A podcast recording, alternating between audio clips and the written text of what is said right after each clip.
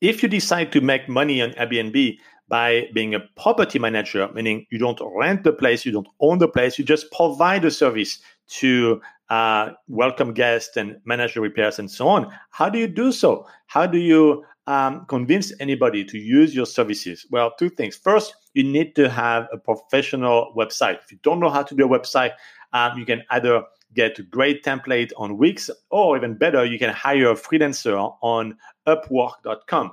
That's number one. Number two, don't trade your time for money. I always say this. So even though it is your uh, company, your website that does the property management, you need to hire people to do the work for you. And those are virtual assistant.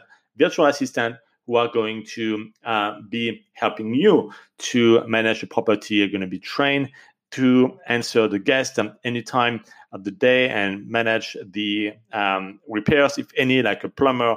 They're the one that's going to be on the call to answer this, and you're the one to really um, connect uh, the properties um, through your website, through the leads generated on your website, and the virtual assistant. And that's really what's going to constitute uh, most um, of your property management business, where you can charge between 20 and 25 percent of the gross um, revenue without having all of the expenses of a property.